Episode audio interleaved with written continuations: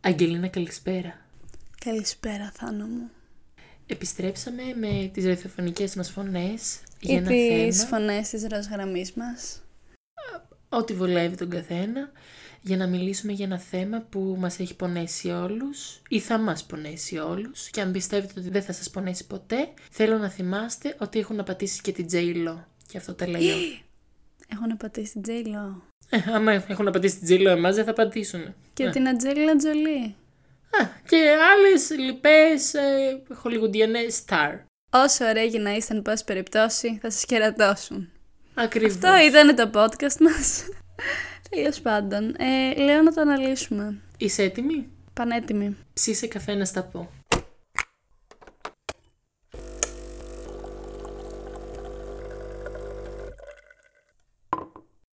Λοιπόν, αν δεν έγινε ήδη αντιληπτό και από τον τίτλο και από την εισαγωγή, θα μιλήσουμε για την απιστία ή αλλιώς κέρατο. Σκεφτόμουν τι τραγούδι θα αφιερώσουμε σε αυτό το podcast. Γιατί έχει γίνει thing αυτό. Ναι, το λένε ναι. και αυτά. Ε, βέβαια.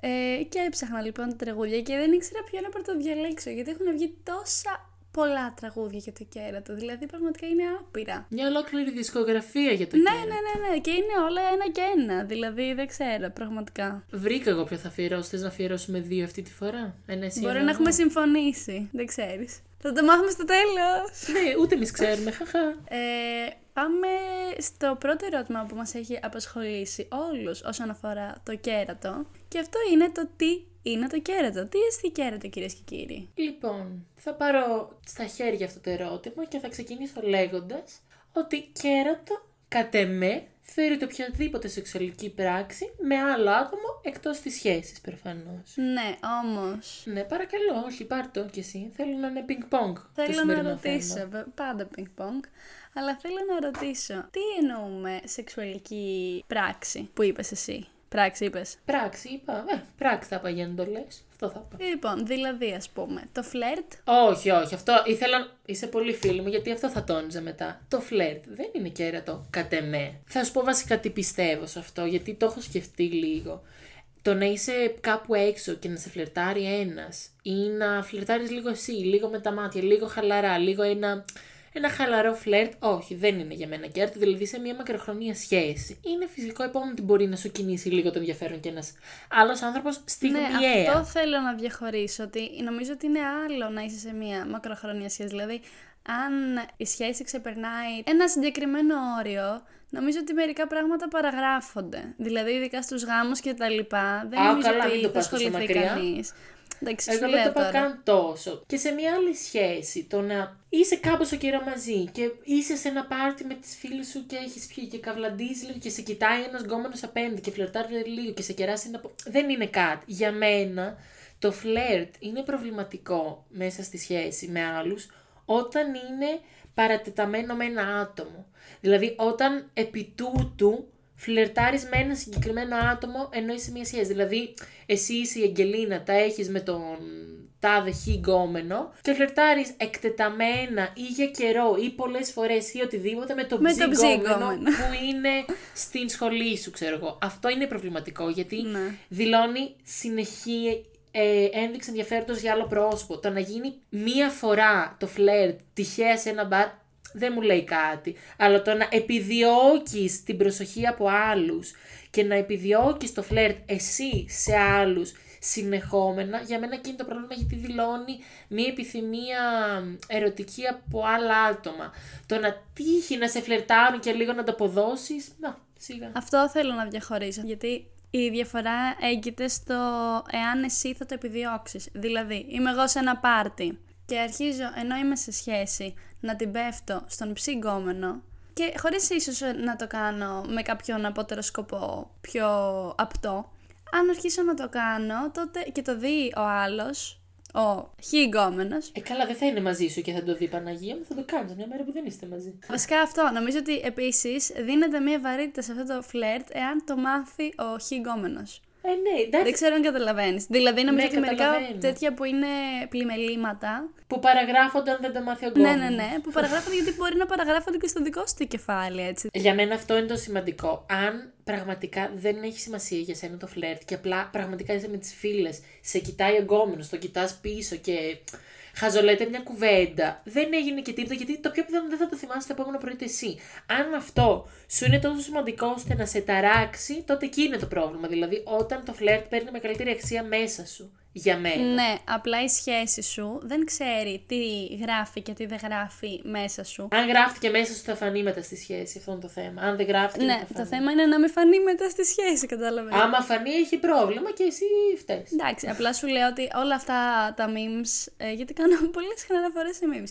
Τα memes που βλέπεις The dude she told you not to worry about. Δηλαδή, πραγματικά μπορεί ο δεσμός σου να ανησυχήσει για κάποιον που πραγματικά ούτε που τον έχεις σκεφτεί ποτέ ερωτικά και να μην ανησυχήσει για κάποιον άλλον που μπορεί να τον έχει σκεφτεί και να τον σκέφτεσαι γενικά. Καλά, αν τον σκέφτεσαι γενικά, καλά θα ήταν να αναθεωρήσεις και τη σχέση σου. Αυτό, άμα σκέφτεσαι γενικά κάποιον είναι προβληματικό. Αλλά για μένα το να είσαι σε ένα πάρτι, να σου γιάνει ένας κούκλος γκόμενος που στην έπεισε και σε κέρασε ένα ποτό και αντί να πεις Δεν το θέλω, έχω σχέση. Εντάξει, Μωρή, ποτό σου έδωσε, πιέστο. Δηλαδή, δεν το βρίσκω κακό και για μένα ξεκαθαρίζεις ή φλερτάρεις στο όριο ώστε να μην χρειαστεί να ξεκαθαρίσεις τίποτα με τον άλλο. Δηλαδή, το να κάνεις δύο eye contact και να πεις ένα ευχαριστώ για το ποτό ή κάτι, δεν είναι κάτι. Το άμα πιάσεις κουβέντα, λες ότι έχω σχέση, κάπως το ξεκαθαρίζεις. Προφανώς σέβεσαι τη σχέση σου και για μένα αυτό είναι το πιο βασικό, ότι πρέπει να σεβόμαστε τη σχέση μας. Ή ας πούμε, το πιο απλό. Εσύ, ωραία κοπέλα είσαι, να τα λέμε και αυτά. Δεν σε βλέπει Ευχαριστώ, αγάπη το μου, κοινό όχι. μας, γιατί κάνουμε podcast. αλλά εγώ θα Χάνεται, σας το πω. χάνεται. Ναι. Σου κάνει, ανεβάζεις τα όμορφα αυτά ματόκλαδά σου στο Instagram και σου κάνει ένας react. Οι επιλογές, άμα θέλουμε να είμαστε απόλυτα ειλικρινείς, θα μπορούσε να μην το διαβάσεις, να το διαβάσεις και να μην πεις τίποτα και να το διαβάσεις και να στείλεις δύο emoji και αυτός να σου πει μια καλή κουβέντα και να ανταλλάξεις ένα μήνυμα. Δεν έγινε και κάτι για τον κόμενό σου, σιγά. Ναι, αλλά αυτή είναι η διαφορά, ότι ε, σε αυτό πρώτον δεν κάνεις εσύ το φλερτ, δεν είσαι ο θήτης, είσαι το θύμα αν θα ήθελες. Εντάξει, κάνεις και λίγο τέσσερα μάτια, λες και ένα χαχαχά και δεν έγινε και τα λοιπά. Αλλά... Ε, ναι, εντάξει, δεν είπα εγώ να είσαι μέσα στη σχέση και να είσαι μια πεφτούλα. Ναι, οι διαφορές θα έλεγα σε αυτό είναι ότι στο φλερτ, πρώτον, ποιος το ασκεί, το ασκείς εσύ ή το ασκεί ένα Το τρίτο αρχίζεις, πρόσωπο. δεν τον ασκεί ποτέ ένας. Ποιος το αρχίζει; Ναι, ναι, ποιος το αρχίζει τέλος πάντων, το αρχίζεις εσύ ή το τρίτο πρόσωπο. Και επίσης, εάν θα το μάθει ο δεσμός σου, διότι αν το μάθει ο δεσμός σου, μπορεί να είναι λίγο παραπάνω ζουλιάρη από ό,τι πρέπει. Και σε τι στάδιο έφτασε το φλερτ. Γιατί εντάξει, είναι αλλιώς το φλερτ. Eye contact. Και αλλιώς το Που- φλερτ σου πιάνω το. Αυτό και αλλιώ. Ω, αυτό δεν λέγεται φλερτ. Αλλά εντάξει. Έχεις δίκιο. Και αλλιώς το φλερτ, ρε παιδάκι μου, ανταλλάσσουμε και 10 κουβέντες και 10 υπονοούμενα. Και αλλιώς το φλερτ, σωματική επαφή και χορεύουμε μαζί στο μπαρ. Και... Δηλαδή έχει διαβαθμίσεις, σίγουρα. Ναι, ναι. Αλλά για μένα ένα γενικό ότι το φλερτ, αν είναι σε πολύ normal στάδια, δηλαδή σε πολύ κολακευτικά, Αθώα, θα δηλαδή. έλεγες, σε πολύ αθώα- πλατωνικά. Αυτό, αυτή ήταν, πλατωνικά και κολακευτικά. Ρε παιδί μου, ότι απλά σε κολάκευσε ένας άνθρωπος άλλος είναι οκ.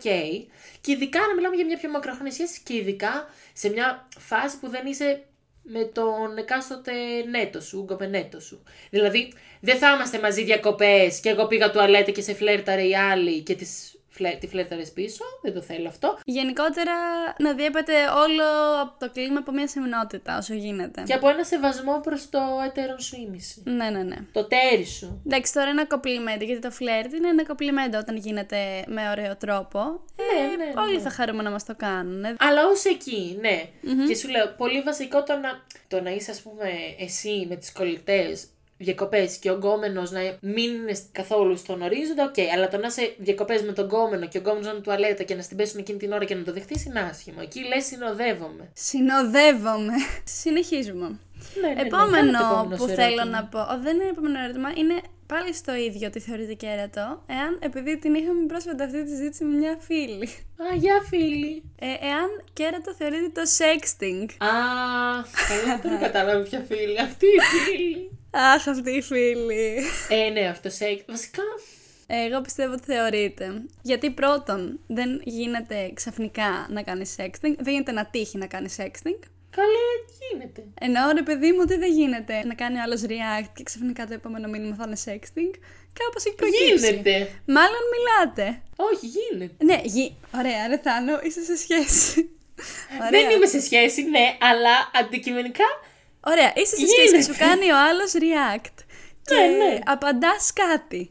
Δεν Ναι, πρέπει ναι. να αφήσεις ένα ορισμένο περιθώριο για να σου στείλει ο άλλος ένα τέτοιο μήνυμα. Και αν δεν το αφήσεις και στο στείλει ο άλλος αυτό το μήνυμα, εσύ συνήθως δεν θα πεις τι παπάρας είσαι εσύ και θα τον βρεις και θα φύγεις. Προφανώς για να καταλήξεις στο sexting σημαίνει ότι κάπως έχουν προθερμανθεί τα ύδατα και από τα δύο μέτωπα, αν αντιλαμβάνεσαι. Ναι, ναι.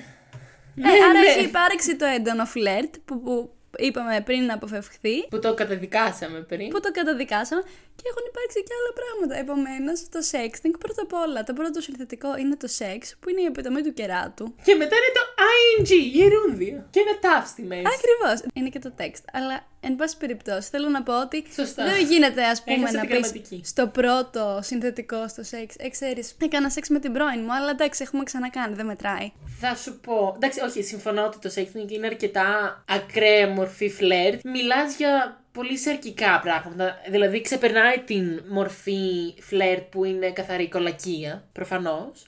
Γιατί μιλάμε για σάρκα, δεν μιλάμε για. Βασικά επειδή γίνεται, πρώτον είναι καινούριο ας πούμε, δεν έχει πολύ συζητηθεί, εντάξει έχει συζητηθεί, αλλά εννοώ ότι είναι καινούριο στο Θα κάνουμε παρασκήνιο. και podcast κάποια στιγμή. Ναι, όντως. ε, και να πούμε σε αυτό το σημείο ότι το sexting ήταν το ένωσμα που μας έδωσε την ιδέα του podcast. Όντως, γι' αυτό μιλάγαμε και είπαμε να κάνουμε. Τέλος πάντων, ε, το sexting λοιπόν επειδή είναι καινούριο και ο κόσμος ίσως και με μεγαλύτερες ηλικίες να μην το πολύ καταλαβαίνουν, να μην το δίνουν τη βαρύτητα που του Ακουγόμαστε αρμόζει. σαν τους γονείς μας. Είναι καινούργιο το sexting. Εννοώ ότι ας πούμε οι γονείς μας, αν χωρίσανε τώρα, μπορεί τώρα να έχουν ξεκινήσει και να το μαθαίνουν. Οι περισσότεροι γονείς δεν θα το μάθουν και ποτέ τι είναι και τι εστί. Αυτό Καημένοι θέλω να πω, γονείς. ότι μεγάλη μερίδα του πληθυσμού δεν κάνει. Και παιδιά στην ηλικία μας δηλαδή, επειδή μπορεί να μην ε, τους βγαίνει. Αλλά, εν πάση περιπτώσει, εγώ πιστεύω ότι για να μπει στη διαδικασία να πεις κάτι, έστω και γραπτά, που είναι ίσως λίγο πιο εύκολο, εξακολουθεί να είναι μια πρόθεση και εξακολουθεί να έχει μια βαρύτητα. Συμφωνώ. Ιδιαίτερα όταν συνοδεύεται και από οπτικοακουστικό υλικό, έτσι. Διότι. είναι Α, το πιο καλά, απτό. εκεί. Καλησπέρα. Θα σου πω, εγώ, στο, στο μόνο που διαφωνώ σε αυτό που έλεγες πριν, είναι ότι δεν γίνεται να τύχει έτσι ξαφνικά. Εγώ θεωρώ ότι γίνεται, αλλά προφανώς δίνεις και εσύ το περιθώριο να γίνει. Δεν είναι ότι εσύ εκεί που καθόσουν να σου σκάσει ένα dick pic στο κινητό έτσι και λες. Και εσύ είπες. Καλή είναι πουλάκι. Ένα πουλί! Καλέ, ένα παίο. Όχι, δεν συμβαίνει αυτό. Καλά, συμβαίνει να στέλνονται έτσι τα dick pic, αλλά Ναι, αλλά δεν είναι και η αντίδραση άμα σου στείλουν ένα άσχετο αντίκειο. Ναι, ναι, ναι, ναι, ναι. Θα κάνεις μπλοκ ή θα τον βρει ή κάτι θα κάνεις, ρε παιδί. μου. Κάτι Δεν θα είναι όχι αντίδραση σου. θετικό. «Ωχ, Για έλα εδώ βρε να σε περιθάλψω. Δεν θα το πεις ναι, αυτό. όχι, δεν το περιθάλπτει στο ξένο παίο. Όντως. Ε, μάλλον δεν θα είναι και πολύ ξένο.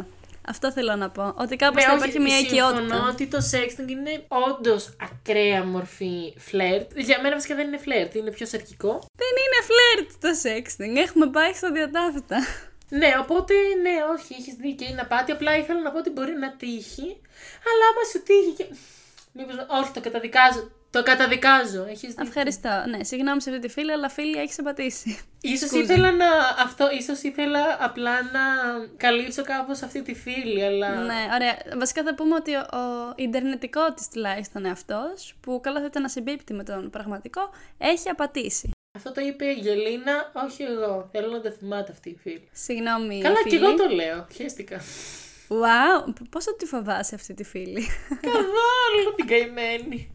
Σε αγαπάμε.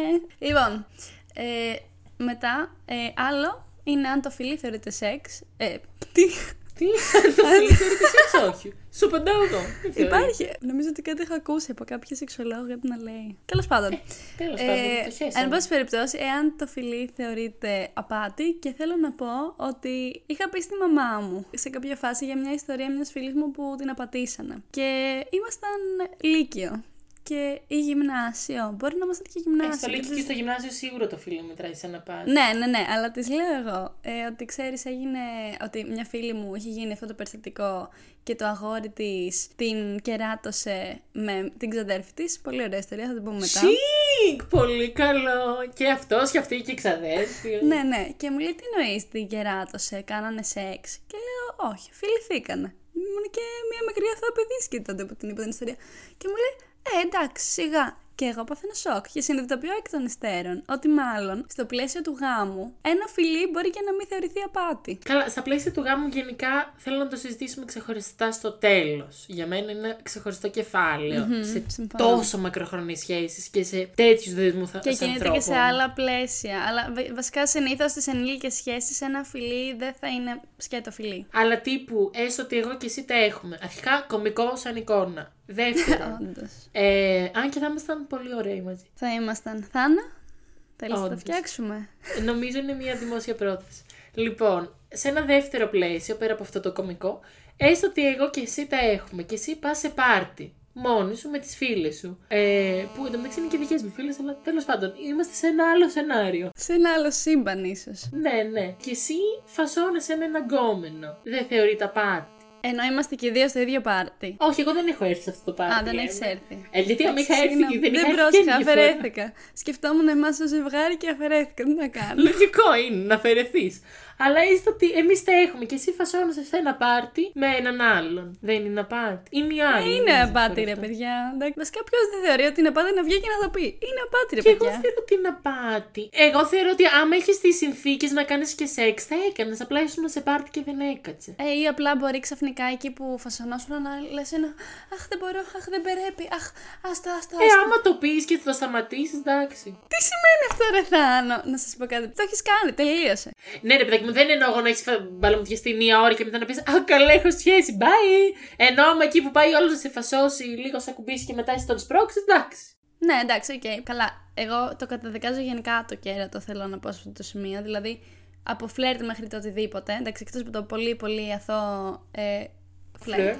Τέλος πάντων, εγώ όσον αφορά τον μπαλαμούτι, το λεγόμενο, εντάξει, και εγώ θεωρώ ότι είναι απάτη. Δεν θα σου πω ότι είναι η έσχατη, πω, πω, τραγικό, αλλά εντάξει, αντικειμενικά είναι μια μορφή σεξουαλικής επαφής. Σεξουαλικής, κατάλαβες. Τέλο, εγώ σε αυτό το σημείο, εσύ που το καταδίκασες, εγώ θέλω να έρθω να πω. Προφανώς θεωρώ ότι είναι κακό το να πατάς τη σχέση σου άμα είστε σε μια σχέση αποκλειστικότητας, δηλαδή έχετε πει ότι είμαστε μαζί και είμαστε οι δυο μας, ναι, είναι κακό. Παρόλα αυτά, δεν μ' αρέσει να δαιμονοποιώ τίποτα γενικά όσο μπορώ στη ζωή μου και να πω ότι αν σου τύχε ο έρωτας, ο μοναδικός ή κάτι πολύ καλό, τι να κάνεις; Θα ξετσουλευτείς. Θα φας τις συνέπειες μετά, όποιες και να είναι αυτές. Το να είσαι σε μια σχέση είναι ότι έχεις κάνει μια συμφωνία. Η συμφωνία αυτή σημαίνει, συνήθως αν μιλάμε για official, την συνηθισμένη σχέση των ανθρώπων, ότι υπάρχει αποκλειστικότητα ο ένας για τον άλλον, καλός ή κακός, το έχουν αποφασίσει από κοινού και έχουν και ορισμένες υποχρεώσεις. Εκ των Ναι, οποίων ναι. αυτή.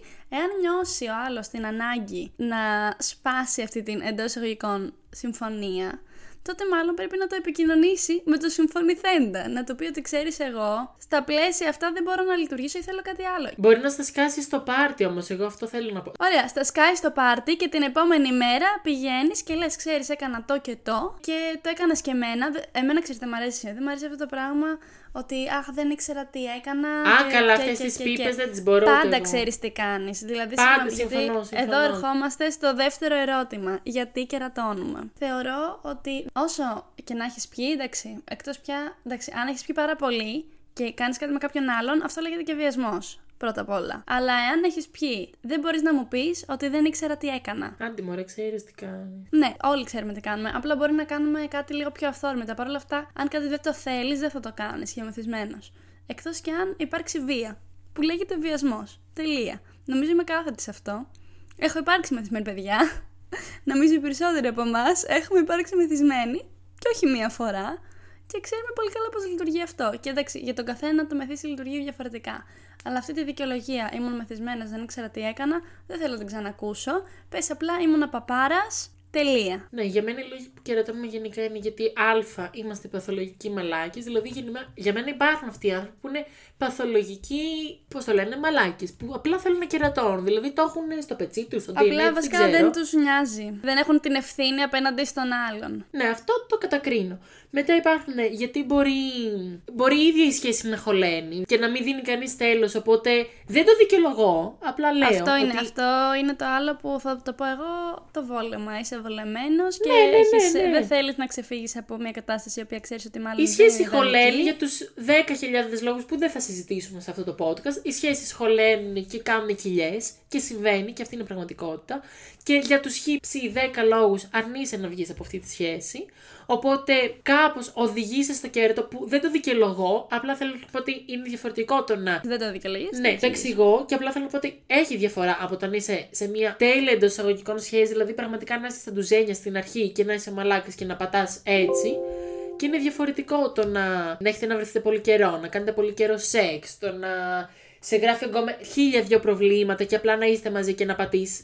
Ξαναλέω, δεν είναι ότι το δικαιολογώ. Για μένα, άμα είσαι σε μια προβληματική σχέση, επικοινώνησέ το αν δεν σε αρέσει κάτι. Ναι, βασικά αυτό είναι η διαφορά. Είναι ότι αν ρε παιδί μου το σκέφτεσαι να το κάνεις καιρό, τότε μάλλον το πρόβλημα είναι πιο βαθύ. Και πρέπει Ναι. να το ψάξεις λίγο παραπάνω. Τέλος πάντων, για μένα και άλλοι λόγοι που μπορεί να είναι κερατός κάποιος πέρα από το, αυτό που είπαμε ήδη, ξέρω εγώ, ότι χωλαίνει, ότι είσαι απλά μαλάκας ή οτιδήποτε άλλο, είναι ότι. Δεν ξέρω, εγώ πιστεύω στη στιγμιαία ανάγκη. Ναι, αυτό πιστεύω ότι είναι άλλο. Δηλαδή είναι δύο κατηγορίες. Είναι το κέρατο, το εσκεμμένο, το δουλεμένο κάπως μέσα σου, ίσως και ελάχιστα. Και είναι και το άλλο κέρατο, το οποίο είναι η απερισκεψία, που μπορώ να την ονομάσω και κάτω κεφάλι για τους Στιγμ- άντρες. Στιγμιαία Ε, κάβλα.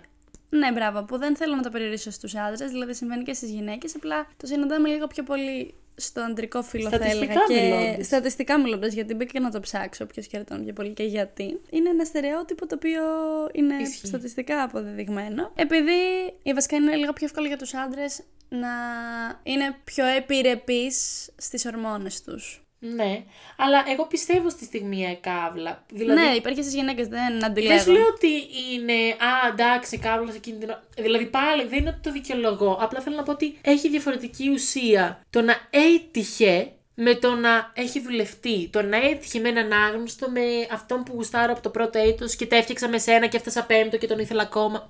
Δηλαδή για μένα έχει διαφορά και με ποιον γίνεται και πώς γίνεται. Το κάθε κέρατο και κάθε ιστορία είναι λίγο διαφορετική. Ναι, σίγουρα. Απλά το να έχει δουλευτεί σημαίνει αυτομάτως ότι μπορούσες να το έχεις προλάβει. Ναι, μα αν έχει δουλευτεί, σημαίνει ότι το σκέφτεσαι ότι ωραίος ο Κώστας απέναντι, ωραίος ο Γιάννης από κάτω. Ότι μάλλον έπρεπε να έχεις λήξει το, τη σχέση Τη σου σχέση. νωρίτερα για να μην χρειαστεί να κάνεις κάτι το οποίο δεν είναι ωραίο και σωστό απέναντι στο άτομο με το οποίο είστε μαζί. Αλλά εντάξει, και η απερισκεψία δεν θέλω να την. Ε, τη κάβλα, δεν θέλω να την ε, πάρουμε ως κάτι ελαφρύ, γιατί δεν είναι κάτι ελαφρύ. Γιατί μάλλον έχεις πρόβλημα την αυτοσυγκράτησή σου και αν θέλεις τελικά να τσιλιμπουρδίζεις, μην είσαι σε σχέση. Είναι Εντάξει, εύκολο για και μένα αυτό. δεν είναι ακριβό. Συμφωνώ. Και γενικά είμαι ένας άνθρωπος που είναι πάρα πολύ αυτοσυγκρατιέμαι. Θα το συγκρατούμε. Δεν ξέρω. Αλλά και πραγματικά διαφωνώ και θεωρώ ότι είναι κάτι που μπορεί να χαλάσει μια σχέση. Γιατί, οκ, είναι λογικό. Αλλά παρόλα αυτά θεωρώ ότι μπορεί να τύχει και ότι δεν θεωρώ ότι αυτόματα σε κάνει κακό σε όλη τη σχέση. Ναι, δεν σημαίνει κάτι. Ε, βασικά, εγώ αυτό που δεν καταλαβαίνω, γιατί έχω ακούσει πολλά, ε, βασικά έχω ακούσει πάρα πολλές ιστορίες, στις οποίες, δηλαδή το έχω ακούσει βασικά άντρε δεν το κάνουν κυρίως αυτό. Πάλι δεν ξέρω γιατί πάω προς το θέμα του φίλου. Δεν μ' αρέσει που το κάνω, αλλά νομίζω ότι είναι γενική αλήθεια αυτή και γενική πραγματικότητα. Ότι απλά έχω ακούσει πολλές φορές την ίδια ιστορία ότι κάποιος κεράτωσε την κοπέλα του, για straight ζευγάρι μιλάω, ε, κάποιος κεράτωσε την κοπέλα του και μετά η κοπέλα το έμαθε ή δεν το έμαθε και ο άλλος γυρνάει γονιπετής, κλαίγοντας και λέει γιατί το έκανα αυτό και το μετάνιωσα και δεν ήθελα και και και και και.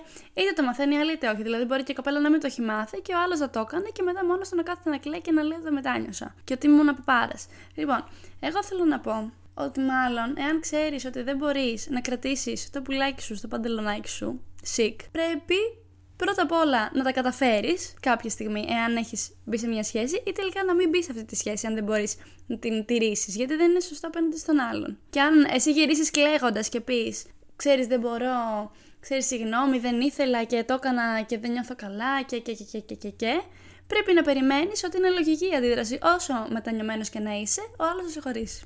Τελεία. Άρα για σένα, βασικά προσπερνάω δύο ερωτήματα, αλλά δεν πειράζει που είχα.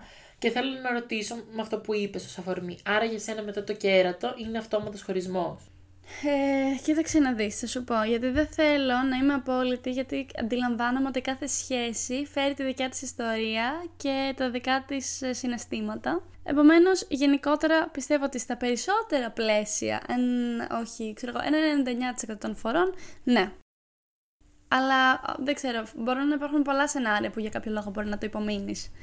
Είτε αυτό είναι συναισθηματική εξάρτηση που και πάλι πρέπει να το δουλέψει. Δηλαδή, πιστεύω ότι εάν σε κερατώσει ο άλλος και χρειαστεί να χωρίσεις, δεν κλαις μόνο το κέρατο, κλαις και ότι χάνεις έναν άνθρωπο που αγαπάς. Καλά, εννοείται. Κλαις πολλά πράγματα, αλλά μάλλον νομίζω ότι πρέπει να, όσο και να αγαπάς τον άλλον, να φύγεις από τη σχέση αυτή. Γιατί πιστεύω ότι αν κάποιος σε κερατώσει και στο συγχωρέσεις, τότε είναι σαν να του δίνεις το πράσινο φως ότι ε, μπορεί να το ξανακάνει.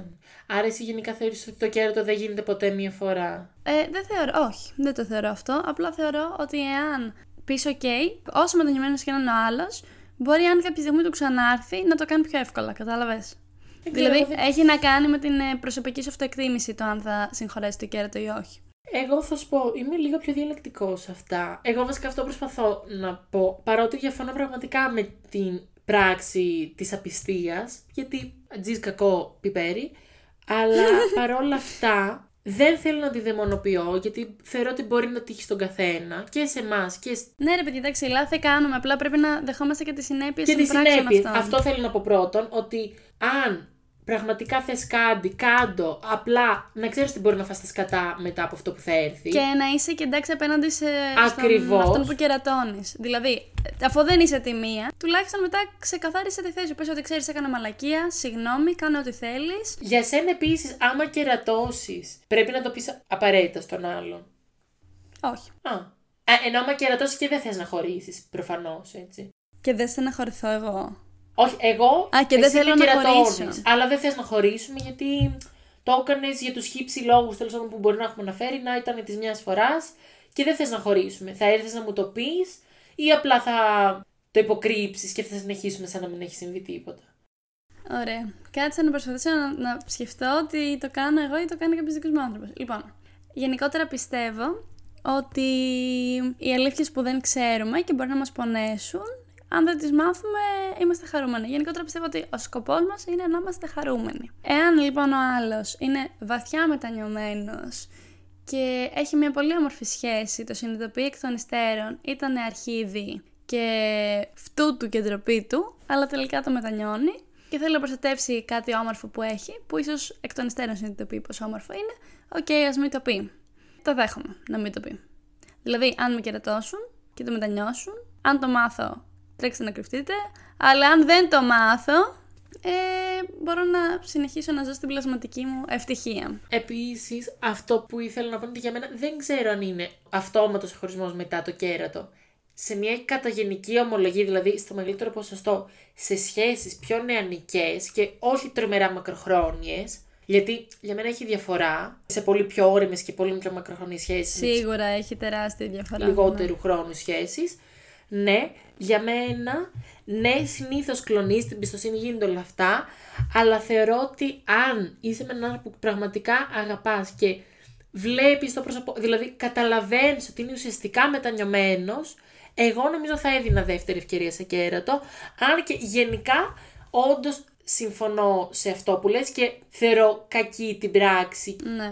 Ε, κοίταξε να δεις, πολλές φορές καλός ή κακός είμαστε εξαρτημένοι από τη σχέση μας και τον άνθρωπο που είμαστε μαζί και μπορεί να μας είναι πολύ πιο δύσκολο συναισθηματικά να ε, απεξαρτηθούμε από αυτή τη σχέση από το να συγχωρήσουμε μια από το να συγχωρήσουμε μια απιστία. Και τα δύο όμως είναι προβληματικά, δηλαδή και οι δύο καταστάσεις είναι προβληματικές και ίσως αν χωρίσεις και σε πονέσει πολύ περισσότερο, σε μακροπρόθεσμη βάση να είσαι καλύτερα και πιο ευτυχισμένος. Ναι, ισχύει. Μα πρακτικά, προφανώς η απιστία, και γι' αυτό λέγεται απιστία, είναι κάτι κακό. Ε, θέλω να το ξεκαθαρίσουμε αυτό, ότι προφανώς είναι μία κακή πράξη που δείχνει έλλειψη σεβασμού ως ένα βαθμό στο πρόσωπο που είσαι μαζί. Και δεν θα έπρεπε να γίνεται. Δηλαδή, ιδανικά σε μια σχέση τέλειο δεν θα έπρεπε να γίνει.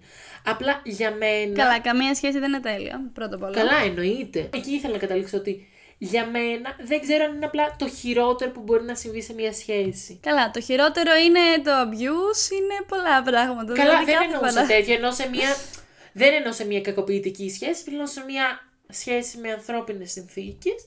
Ότι δεν ξέρω αν θα ήταν το χειρότερο που θα μπορούσαν να μου κάνουν. Αυτό. Το να το κάνω, εγώ νιώθω ότι σε μένα το να το κάνουν φαίνεται τραγικό γιατί νιώθω ότι εγώ θα νιώθω πολύ άσχημα. Αλλά το να μου το κάνουν. Ναι, ναι. Βέβαια, μπορεί να έχει να κάνει με το πώς λέω. Δεν ξέρω. Μου είναι πολύ περίεργο. Γενικά θεωρώ ότι είναι κάτι πολύ κακό που μπορεί να κλονίσει πάρα πολύ την εμπιστοσύνη του άνθρωπου που είσαι μαζί και τη σχέση και προφανώς αν διαταράσει τις ισορροπίες. Εγώ πιστεύω ότι το αν θα κερατώσει κάποιος δεν έχει να κάνει τόσο με τη σχέση όσο και με τον άνθρωπο. Δηλαδή, εγώ, παράδειγμα, μπορεί να μην ένιωθω τύψει αν θα κεράτωνα. Μπορεί ξέρω, εγώ, να το έφερνα πολύ ελαφριά στη συνείδησή μου. Καλά, σε κάθε Αλλά- κατάσταση είναι και διαφορετικό. Δεν μπορεί να Ναι, έχεις εντάξει. κρατώσει 10 φορές και τις 8 να έχεις νιώσει τύψει και τις 2 να μην έχεις νιώσει. Γιατί Ναι, δεν- απλά εγώ δεν θα το έκανα για λόγους αρχίζει. Ότι όταν έχουμε πει κάτι, πρέπει να σε... νιώθω ότι πρέπει να είμαι απόλυτα τυπική σε αυτό που έχουμε πει. Και αυτό είναι στον άνθρωπο. Δεν μπορώ να το χτίσω σε κάποιον αυτή την τυπικότητα. Ναι, κάποιος συμφωνώ. άλλος μπορεί να νιώθει. Δηλαδή, εγώ το βλέπω πιο εγκεφαλικά και κάποιος άλλος μπορεί να το βλέπει πιο συναισθηματικά. Αυτή είναι η διαφορά. Ότι Ναι, εγώ ναι, εγκεφαλικά συμφωνώ. δεν θα κεράτωνα, αλλά κάποιος άλλος συναισθηματικά δεν θα κερατώνει. Και αν δεν κερατώνεις για συναισθηματικούς λόγους, σημαίνει ότι πάλι για συναισθηματικούς λόγους μπορείς να κερατώσεις. Δεν ξέρω αν έγινε κατανοητό αυτό. Ναι, έγινε. Δηλαδή, εσύ εννοείς ότι πρώτα βάζεις σε αυτό το κομμάτι τη λογική, γιατί θεωρείς ότι πρέπει να είσαι σωστή απέναντι στον άλλον και θα καταπιέσεις, ξέρω εγώ, την κάβλη που μπορεί να ένιωσε στο πάρτι. Μπράβο. Ενώ αν κάποιος για συναισθηματικούς λόγους είναι πολύ ερωτευμένος και όχι, δεν υπάρχει περίπτωση να κερατώσω, πάλι για συναισθηματικούς λόγους, επειδή μπορεί ξαφνικά να ερωτευτεί έναν τυχαίο άνθρωπο που πέρασε από μπροστά του, να πει «Ε, Δεν με νοιάζει, θα κερατώσω. Ε, δεν λειτουργώ έτσι και κάποιος άλλος θα λειτουργήσει οκ. έτσι. Γι' αυτό εμένα μου φαίνεται πολύ καταδικαστέο. Βρίσκω πιο άτοπο αυτό το παράδειγμα, το προηγούμενο το καταλάβαινα Ρε καλύτερα. παιδί μου εννοώ ότι Κατάλαβα τι εννοείς, απλά το βρίσκω λίγο πιο άτοπο, γιατί δεν ξέρω πόσο συνάδει ο πολύ ερωτευμένος με έναν άνθρωπο να ερωτευτεί κάποιον άλλον. Απλά αντιλαμβάνομαι αυτό που λες ότι ρε παιδάκι μου κάποιος μπορεί να παρασυρθεί. Άμα λειτουργεί καθαρά με βάση το συναίσθημα, ότι μπορεί να παρασυρθεί συναισθηματικά και να απατήσει. Ναι, μπράβο, αυτό. Ναι, το πιάσα. Γιατί το δεν πιάσα. ε, νομίζω ότι έχει να κάνει με ηθικούς φραγμούς, έχει να κάνει με συναισθηματικούς φραγμούς. Το ένα, Ναι, κατάλαβες. γενικά και εγώ έχω πολύ. και εγώ πιστεύω πολύ στους ηθικούς φραγμούς αυτού του τύπου. Όταν κάνεις αυτή τη εντός εισαγωγικών συμφωνία που λες, ότι είναι σημαντικό να την τηρείς, γιατί σέβεσαι το πρόσωπο που είσαι μαζί. Και δεν θα έπρεπε όσο πιο γίνεται δυνατό να είσαι όσο πιο καλός και τυπικός για να, άμα είναι να κλείσει, να κλείσει όμορφα αυτός ο κύκλος χωρίς πολλές διακυμάνσεις. Για μένα παρόλα αυτά, αυτό που θέλω να πω είναι ότι δεν ξέρω αν είναι το έσχατο. Δηλαδή, αν είναι αυτόματη αιτία χωρισμού. Κοίταξε να δεις, για να προτρέξω στο τραγούδι που θα αφιερώσω, η Χρήσπα. Αχ, και εγώ χρήσπα ήθελα να αφιερώσω. Αγάπη μου! Λοιπόν, Τελικά συμπέσαμε. ναι, τη Χρήσπα το 7 η απιστία. Δηλαδή, η Χρήσπα συγχώρεσε άλλα 6 πράγματα και το 7 τη λύγησε, κατάλαβες. Να πάτε να το ακούσετε να καταλάβετε τι λέμε. Λοιπόν, Για αυτήν κάνω είναι το αυτή τη έσχατο. στιγμή επίκληση στην αυθεντία χρήσπα που λέει δεν είναι ένα το Αμήν. ψέμα, δύο η διαφορία, τρία τα νεύρα, τέσσερα η δηλία, πέντε τα νεύρα, έξι η ζήλια, φεύγει για το 7 την απιστία τέλος πάντων. Η κοπέλα άντεξε έξι πράγματα και γιατί έφυγε για την απιστία. Αυτό δεν μπορούσε να το καταπιεί. Σε αυτό το σημείο, εγώ θέλω να πω κάτι ακόμα μετά από αυτή την αφιέρωση. Ότι δεν αναλύσαμε το ποιος θεωρούμε ότι φταίει στο κέρατο. Καλά, που αυτό έχουμε αφήσει να εννοηθεί ότι φταίει αυτός που κεράτωσε. Δηλαδή, ναι, αλλά ήταν υπάρχουν συμφραζόμενο. πολλές πτυχές που δεν έχουμε αναλύσει. Ναι, και τι θεωρούμε για το τρίτο πρόσωπο. Και αυτό γιατί το κάναμε, γιατί θα έρθει στο επόμενο μας podcast. Ω, αγωνία! Τσσ, Εντάξει, τους έψησες πάρα πολύ καλά. Ευχαριστώ. Ε, λοιπόν, οπότε βασικά πιστεύω ότι αν μας αφήσεις όλη την υπόλοιπη μέρα μπορούμε να συνεχίσουμε να μιλάμε για το κέρατο. Ναι, γιατί είναι μια πάρα πολύ. Ρε παιδάκι μου, προφανώς και στο επόμενο θα μιλήσουμε γι' αυτό που σας είπαμε, κυρίως για το τρίτο πρόσωπο και για τις ευθύνες που έχουν μετά τα άτομα μεταξύ των σχέσεων. Απλά είναι κάτι πάρα πολύ περίπλοκο, γιατί μιλάμε για μια κακή πράξη που όμως συμβαίνει για συναισθηματικούς ή σαρκικού λόγους. Δηλαδή, Ναι, και δεν αχ, είναι... ξέχασα να πω και κάτι άλλο που εντάξει τώρα είναι αργά βέβαια, αλλά θέλω να πω ότι μάλλον πολλές φορές συμβαίνει και λόγω χαμηλής αυτοεκτίμησης και μιας ανάγκης να αναπτερωθεί Για το ηθικό επιβεβαίωση. κάποιου. Ακριβώς. Ναι, εντάξει, αν και δεν θεωρώ ότι είναι απαραίτητα χαμηλή αυτοεκτίμηση, μπορεί να μου ακούγεται πολύ σκληρό. Εντάξει, βασικά αυτό είναι. Αλλά μπορεί να Αυτό είναι είναι. φάσεις, Απλά ναι. είναι πολύ φροηντική προσέγγιση. Συγγνώμη, παιδιά. Όχι, και εγώ το Ε. πιστεύω. Το είχα γράψει και όλες τις σημειώσεις μου ότι είναι ε, στιγμή ανάγκη επιβεβαίωσης. ναι, τέλος πάντων. Βασικά. Όχι, αυτό είναι. Είναι στιγμή ανάγκη επιβεβαίωσης. Μπορεί ακόμα ενό για το χύψη λόγο να σε γράφει και αντί να κάτσεις να το συζητήσεις.